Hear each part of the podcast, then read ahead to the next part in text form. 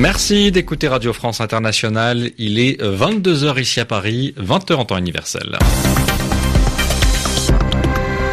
Nathanaël Vitran. Soyez les bienvenus dans cette édition du journal en français facile. Avec moi pour le présenter, Sylvie Berruet. Bonsoir Sylvie. Bonsoir Nathanaël, bonsoir à tous. À la une, les élus républicains aux États-Unis embarrassés par la politique migratoire de Donald Trump et la séparation forcée et l'enfermement des enfants de migrants illégaux à la frontière mexicaine.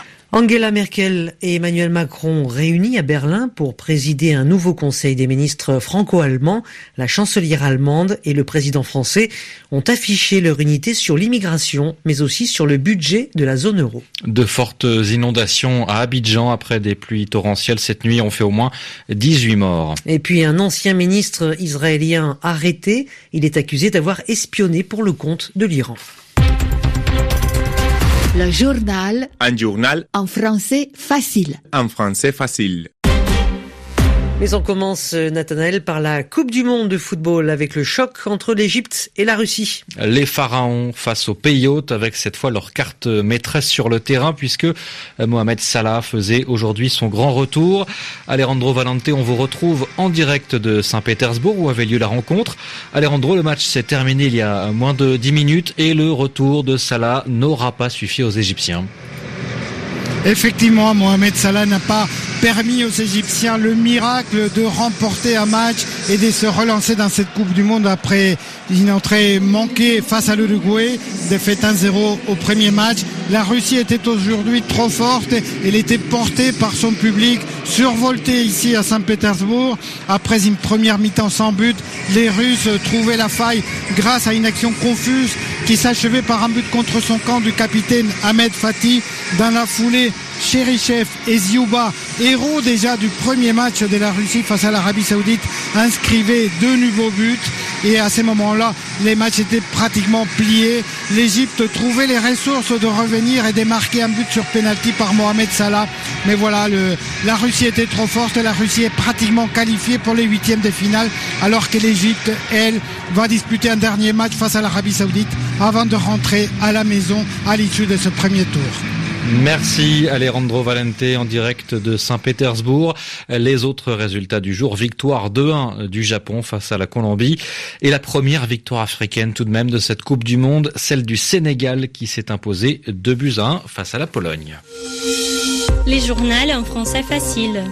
Et on revient à présent sur l'émotion que provoque le traitement des enfants de migrants à la frontière entre les États-Unis et le Mexique. L'administration Trump applique une politique de tolérance zéro et depuis, les enfants de migrants illégaux sont séparés de leurs parents.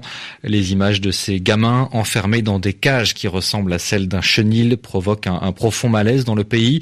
Même certains élus républicains commencent à être gênés et à ne plus soutenir Donald Trump sur le sujet, surtout que le temps des élections de mi-mandat approche. Correspondance à Washington, Anne Corpé. Ce n'est pas seulement que cela a l'air terrible aux yeux du monde, c'est réellement terrible, écrit le New York Post, soutien habituel de Donald Trump sous la photo d'enfants de migrants enfermés derrière des grillages.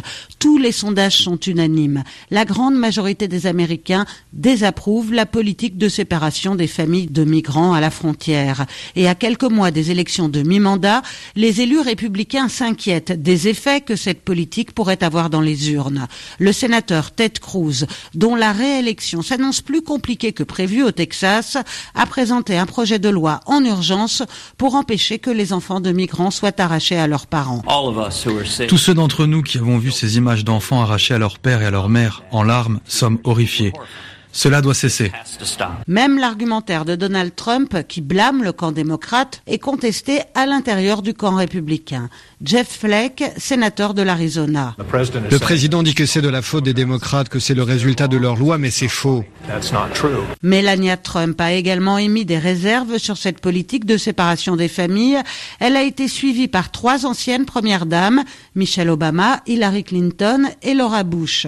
Le président devrait écouter son épouse sur cette question, a commenté le sénateur républicain Lindsey Graham. Anne Corpet, Washington, RFI. Et la détention de... Les États-Unis avant cela qui pourraient quitter dès aujourd'hui le comité des droits de l'homme de l'ONU. Plusieurs ONG membres de ce comité ont largement critiqué ces derniers jours la politique migratoire américaine. Oui, je disais que la détention de, mineurs étrangers, c'est aussi une réalité en France. Hein. Oui, comme le rappelle un article du journal Le Monde, la France a été condamnée à deux reprises par la Cour européenne des droits de l'homme. C'était en 2012 et en 2016 pour avoir placé des mineurs dans des centres de rétention administrative. En 2017, l'an dernier, 300 enfants étrangers ont aussi été enfermés et c'est dans ce contexte que le projet de loi Asile-Immigration était examiné aujourd'hui au Sénat. Un texte controversé qui durcit les conditions d'accueil des réfugiés et favorise les reconduites aux frontières. Et à Berlin aussi, il a été question d'immigration. Et c'est là qu'avait lieu le traditionnel Conseil des ministres franco-allemands. Cette année, il rassemblait, il ressemblait, pardon, surtout à une cellule de crise. Angela Merkel est sous pression de l'aile droite de sa coalition. Le parti bavarois, la CSU, son allié traditionnel au Parlement, réclame plus de fermeté dans sa politique migratoire. La chancelière allemande avait donc besoin d'afficher le soutien du président français venu coprésider ce Conseil des ministres des deux gouvernements.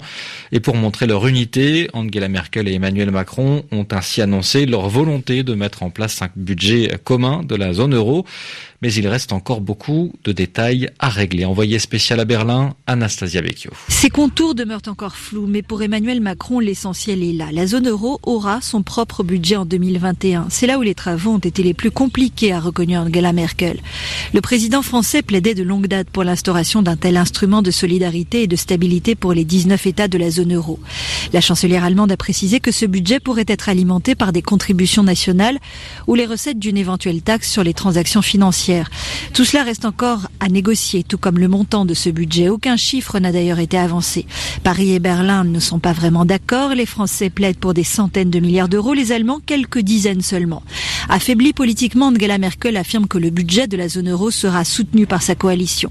Une coalition plus que jamais divisée sur un autre dossier clé de ce Conseil franco-allemand, la question migratoire. La chancelière, sous pression de ses alliés bavarois de la CSU, avait besoin du soutien d'Emmanuel Macron. Les deux dirigeants ont annoncé qu'ils allaient travailler un accord entre plusieurs pays de l'espace Schengen visant à refouler tout demandeur d'asile vers l'État où il a été enregistré en premier. Une idée qui, si elle était concrétisée, pourrait plaire au très conservateur ministre allemand de l'Intérieur. Anastasia Becchio, Berlin, RFI. En France, l'unité syndicale se fissure au sein de la SNCF. Depuis que le gouvernement a annoncé son projet de réforme du groupe ferroviaire, les syndicats faisaient front commun. En juillet, ce sera terminé. Le syndicat UNSA euh, a annoncé qu'il ne continuerait pas le mouvement de grève, même s'il poursuivra tout de même jusqu'au 28 juin, comme il s'y était engagé. La CGT cheminot n'a pas commenté, mais Sudrail parle de trahison. Des pluies torrentielles en Côte d'Ivoire ont fait au moins 18 morts ce mardi. la pluie a provoqué d'importantes inondations à Abidjan, la capitale économique du pays. Deux personnes ont également été blessées et les sapeurs-pompiers militaires ont porté secours à plus de 130 personnes. Et allons en Israël où un ex-ministre et ex-député a été arrêté. Gonen euh, Segev, Segev, c'est son nom, a été interpellé au mois de mai en Guinée-Conakry. Israël a demandé son extradition car il est accusé d'avoir espionné au profit de l'Iran considéré comme le plus grand ennemi d'Israël. Il aurait livré des informations aux Iraniens pendant six années à Jérusalem. Guilhem Delteil. Gonen Segev a déjà connu la prison. Cet ancien élu de droite, mais ministre dans un gouvernement de gauche, avait été condamné à cinq ans de détention en 2004 après avoir tenté d'importer de l'ecstasy en Israël.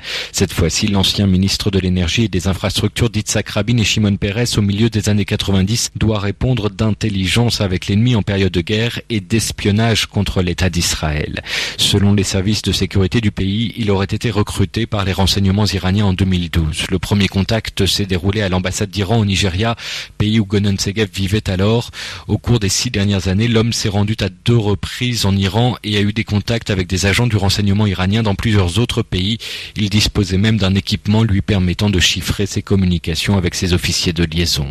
Les enquêteurs estiment que l'ancien ministre a livré des informations sur le marché de l'énergie israélien, sur la sécurité de sites dans le pays ainsi que sur des diplomates et des responsables de l'appareil sécuritaire. Gonen Segev, lui, affirme qu'il cherchait en fait à obtenir des informations de la part de l'Iran pour les transmettre à Israël.